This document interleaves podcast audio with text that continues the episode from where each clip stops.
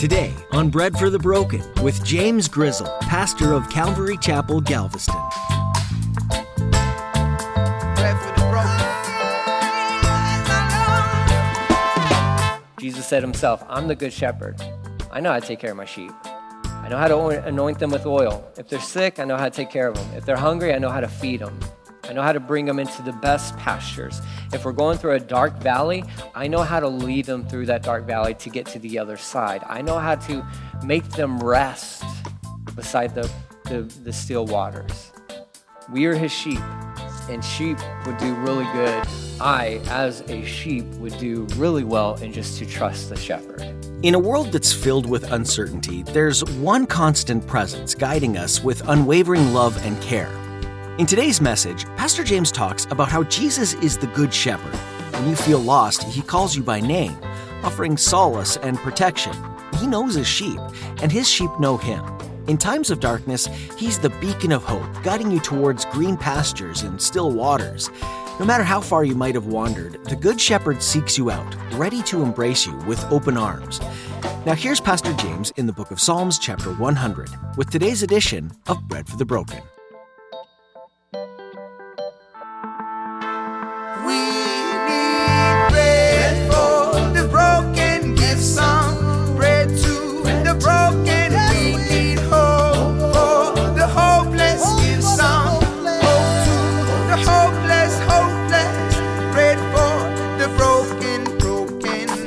Our worship should be intelligent. This is a mark against Christians, uh, or it has been for a while, is that Christianity is uh, it's a crutch for weak-minded people. I don't know if you've ever heard that, but um, that's that's kind of one of the things that's out there. It's still pretty prevalent today, especially from intellectuals. They would say like, oh, well, your your faith is your crutch because you're weak-minded. You're just not strong enough to make it through this life, and you need something to help you get through this life.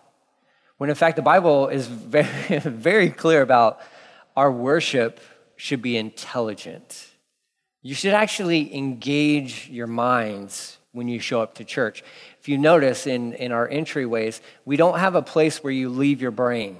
Okay, I don't know if you guys noticed that, but we actually want you to keep it because we actually want you to use your brain that God has given you because our worship should be intellectual. It should be intellectual. We should be constantly growing in our understanding of, of who he is and, and and what he's done. And the psalmist, the psalmist got that, man. He he understood, like, and if this was David who wrote the psalm, he spent most of his life outside, out outdoors. You know, so he got to witness a lot of things. He got to he got to witness, you know, taking care of sheep and, and dealing with wolves and bears and lions and all that good stuff, and and how these, you know, these animals, these beautiful little animals that are just about as dumb as all get out in one sense, and they're kind of smart but also kind of dumb, right? Um, but he got to watch just like the beauty of creation and how that was God and how intelligent God is and and how he designed everything so perfectly. And that should trigger within our brains that, man, God, he is, he is intelligent.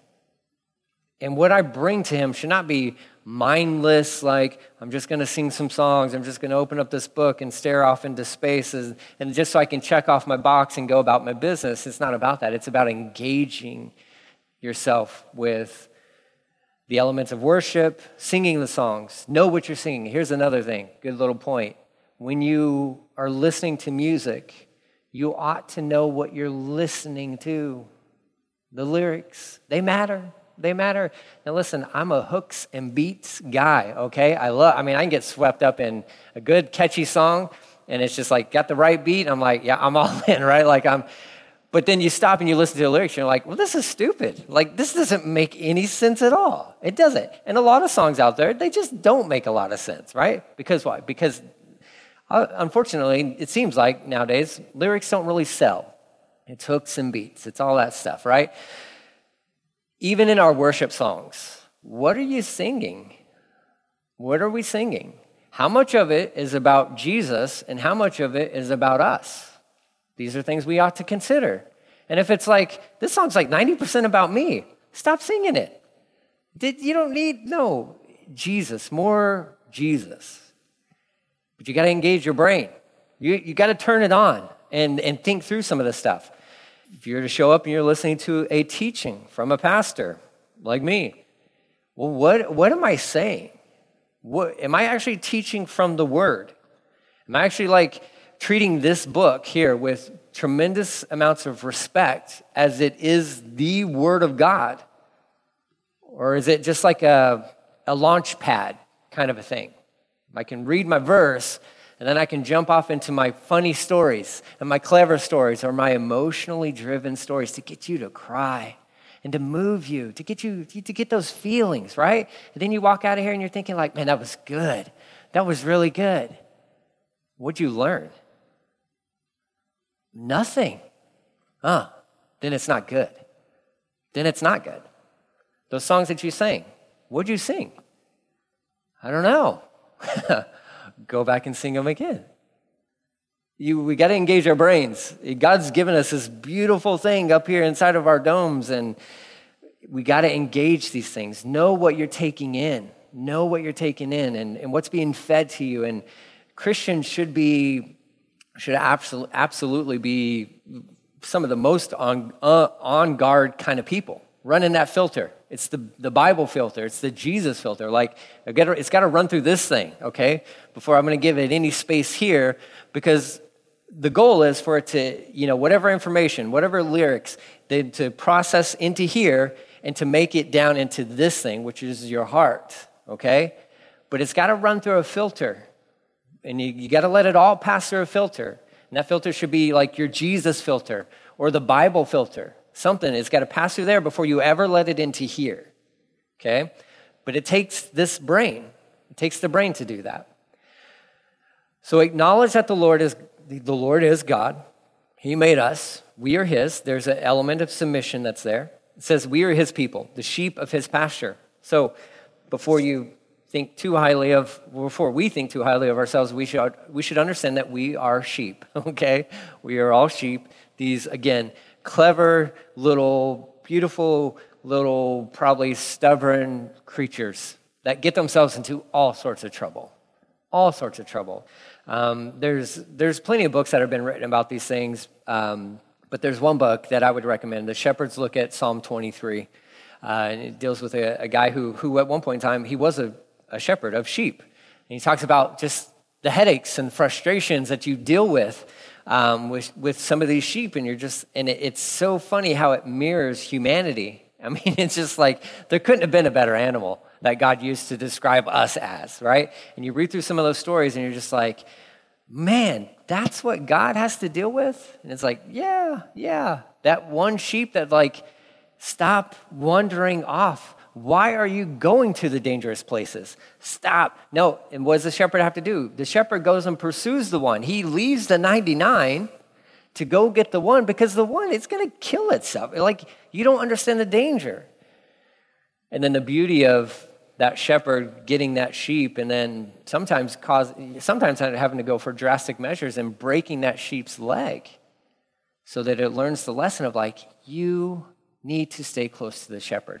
The coolest part about that, if the shepherd ever has to do that, breaks the sheep's leg, mends it back, carries the sheep on his shoulders until it's healed.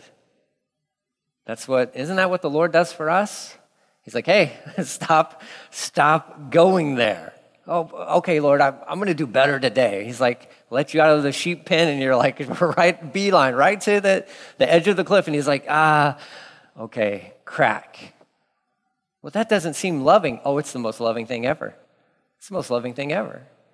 You may not be aware of the ledge that you're quickly approaching, or you may not be aware of the herd of wolves or the pack of wolves that's just around the corner, right? But the shepherd knows. The shepherd knows. We're the sheep. He's the shepherd. Read Psalm twenty-three. That's speaking of, that's a, that's speaking of the good shepherd, who is Jesus. John chapter ten. Jesus said himself, I'm the good shepherd. I know how to take care of my sheep. I know how to anoint them with oil. If they're sick, I know how to take care of them. If they're hungry, I know how to feed them. I know how to bring them into the best pastures. If we're going through a dark valley, I know how to lead them through that dark valley to get to the other side. I know how to make them rest beside the, the, the still waters. We are his sheep, and sheep would do really good. I, as a sheep, would do really well in just to trust the shepherd, and just to hear his voice and to follow him. He says, verse four, this is the key verse of this whole psalm, of this super long psalm. No, it's not long at all. It's five verses. Here it is, verse four. Enter his gates with thanksgiving. That's why we get the, the psalm of thanksgiving. Enter his gates with thanksgiving. Go into his courts with praise. Give thanks to him and praise his name, right? We know that. If you grew up in a church at all, you probably, that song's probably playing through your head right now, right? So you're like, oh yeah, can we sing that song? Eh, I don't know. Um... We, you got to have the right, you know, the people to echo over here and the people to echo over here. I'm not sure if that's what they do or not, but um, that seems to be flashbacks from when I was a child in a Baptist church. And I was like, wait, who's, what are we doing? Why are they singing? No, why are they? Okay, um, I was always lost, but that's just me. Um, Enter his gates with thanksgiving. And now here's what's cool about this this verse. Enter. That's that's a personal thing. That's that's a that's a movement thing. That's a choice, okay? The gates are open. The gates are open. They're accessible. The, to go into the court with praise is has been made available to anybody. The gates are open, but you got to enter into the gates. You got to take that step. You got to go for it. And if you're going to go through the gates, you might as well do it with thanksgiving. Don't go in in through the gates begrudgingly. Like, oh man, I gotta go to I gotta go to church. You're like, wait, what? You don't sound happy about that. Well, I'm kind of not. Well, then don't go to church. Like, or no, maybe go to church and maybe go and repent, right? Like, we should be stoked about church. We should be happy about church. Shouldn't be like a, you know, at least until t- times change, when the, if this thing becomes illegal, which, you know, that's very possible in our future, then you might have to be a little more underground about it. Kind of like our brothers and sisters in other countries where it is illegal. But you know what? They're entering through the gates with thanksgiving in their heart. And that's where, man, we would be, we would be really wise into making this a practice, a habit of ours. Getting excited about church, about church, about getting together with brothers and sisters, about having the opportunity to be used by the Lord. Now, it's not limited to just Sundays or Wednesdays, but but my goodness, we we have that, you know, some for some of us, we get this specific hour, hour and a half to be used by God in a very specific way. We should be happy about that. We should be looking forward to that. We should be stoked about that. But we're not always, and if I'm honest, even as a pastor, there have been many times where I'm like, oh no, it's Sunday. You know, like, already? Like, oh, it's, when? no, it's not, no, yeah, it's already Wednesday. Praise God that as I've grown up in the Lord, that becomes less and less. It becomes less and less. But I know there were many Wednesday nights as a youth pastor where I'm like, oh, oh I just don't, I don't have the patience tonight. I don't have it. Lord, I don't have it in me, right? Um, dealing with all these kids. The attitude of our hearts should be to enter into his gates with thanksgiving. Now, that's not limited just to church. I don't want you to think that's just to church. That's that's when you show up, when you wake up, and you're going to spend time with him, okay? You're entering his gates with thanksgiving. That's why Jesus, when he gave out that model prayer, he placed emphasis on you should be thankful. You should be, there should be an attitude of gratitude behind your prayer life. In acknowledging who God is, you know, and his provision and all that stuff, and just grateful for the things that he's done for you and how he's provided for you and all that stuff. I mean, it's just, it's the undercurrent of your prayer life should be that of, of thankfulness. I'm thankful.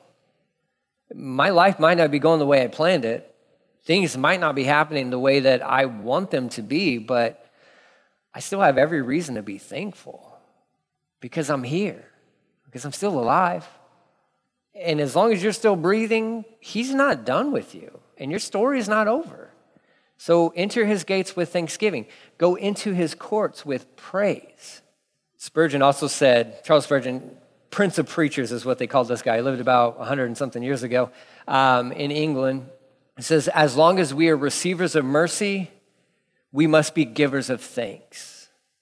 As long as we are receivers of mercy, we ought to be givers of thanks. Here's when you can stop thanking God, when he stops showing you mercy. And I can tell you, um, that's never going to happen. That'll never happen. So always be thankful. We, we even read through that with, uh, we, we studied through that in First Thessalonians. Paul ended that book with talking about how we should we should always be thankful. We should always be thankful. We should always be thanking God. And, and I even charge you guys, even this past Sunday, apparently we had a topical message. This is how this is how my week's been. Greg was talking to me about our message Sunday, and I'm like, I don't even know what I taught on Sunday. I'm like, I have no idea. He's referencing, and I'm I'm the wheels were were I can surprised he didn't see smoke coming out of my ears because I'm like, what did I teach on Sunday? I have no reference or recollection recollection at all. It's been a long week, uh, and it's only Wednesday. Um, so, but there, there's with this. This thankfulness, we we should make a list of all the things that we're thankful for. Just write it out. Just write it out. Have an ongoing list of like, today I am thankful for, I'm thankful for these things. And it's so healthy. And again, talking about that intellectual, using your brain, it's so good for your brain to write stuff down. Write it down. You have it on record. Stick it in your Bible. I am thankful for these things. And that should be a growing list. Okay? We have so much to be thankful for, and his mercies are new every morning.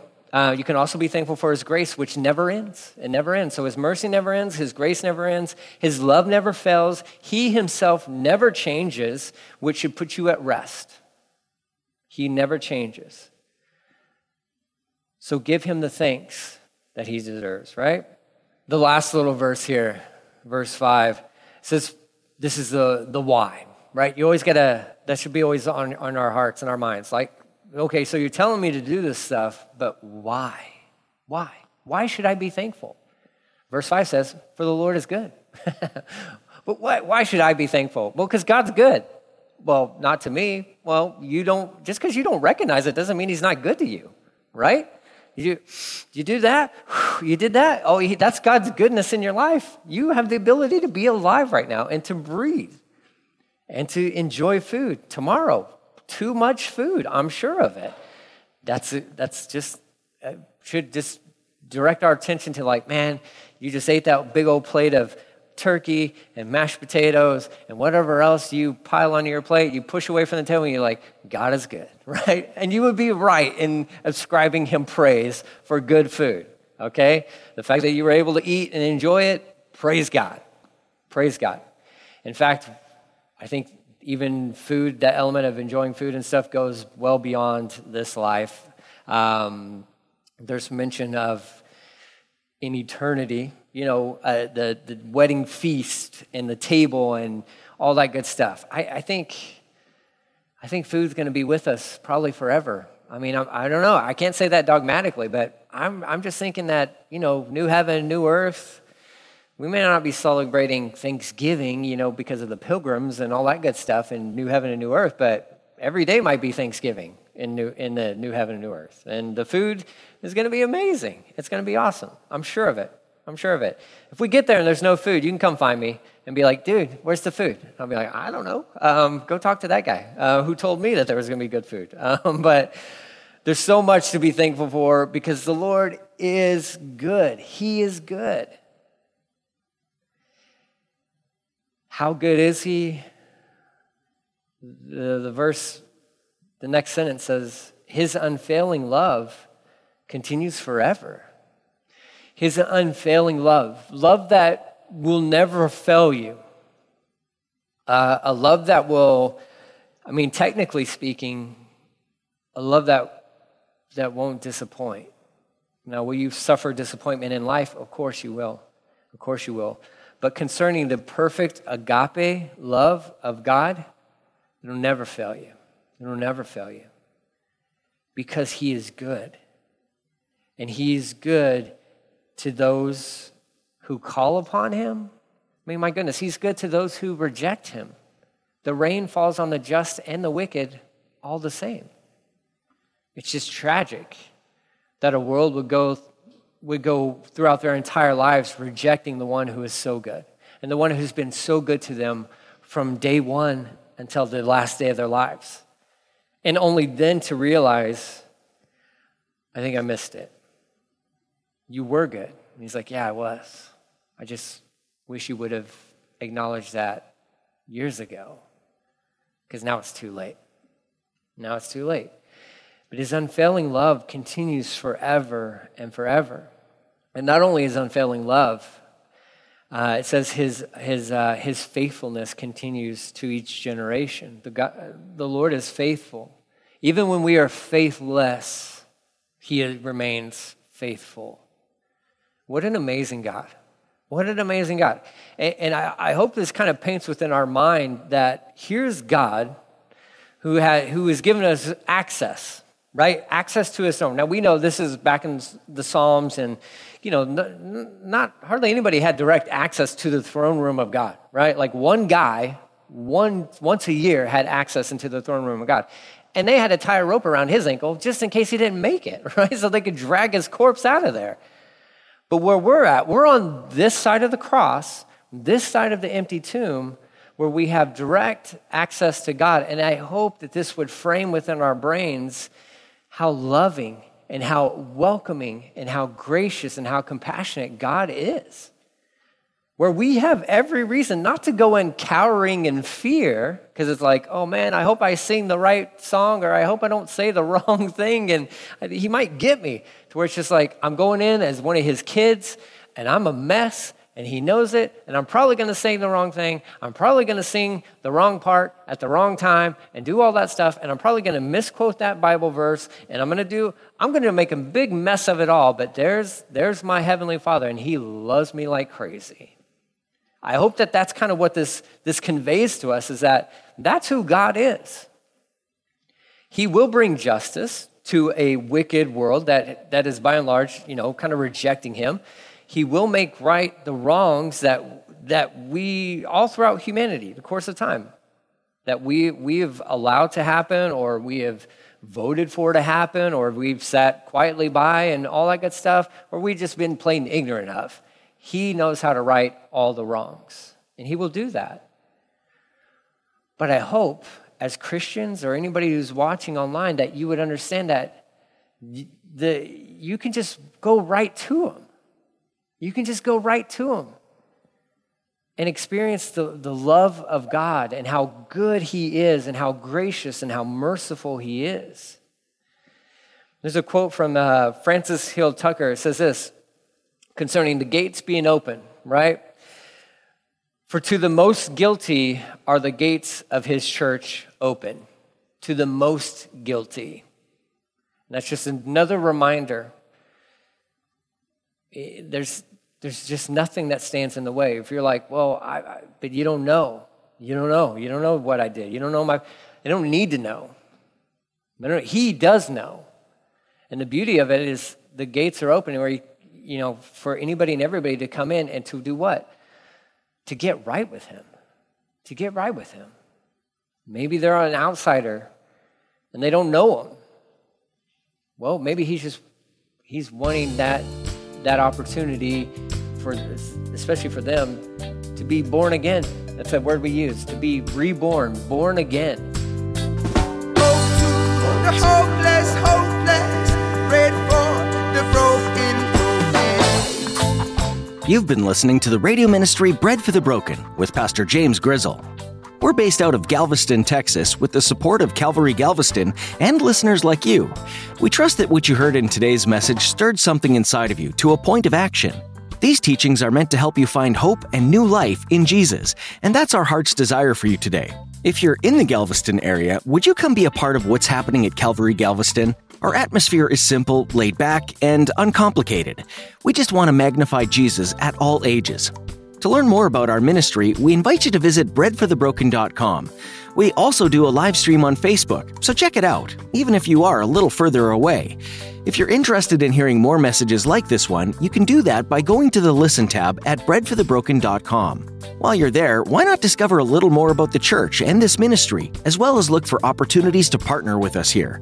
There's a Give tab that's easily accessible on our website too, if you feel led to support us in a financial way. We'd also love it if you would join us in praying for this ministry.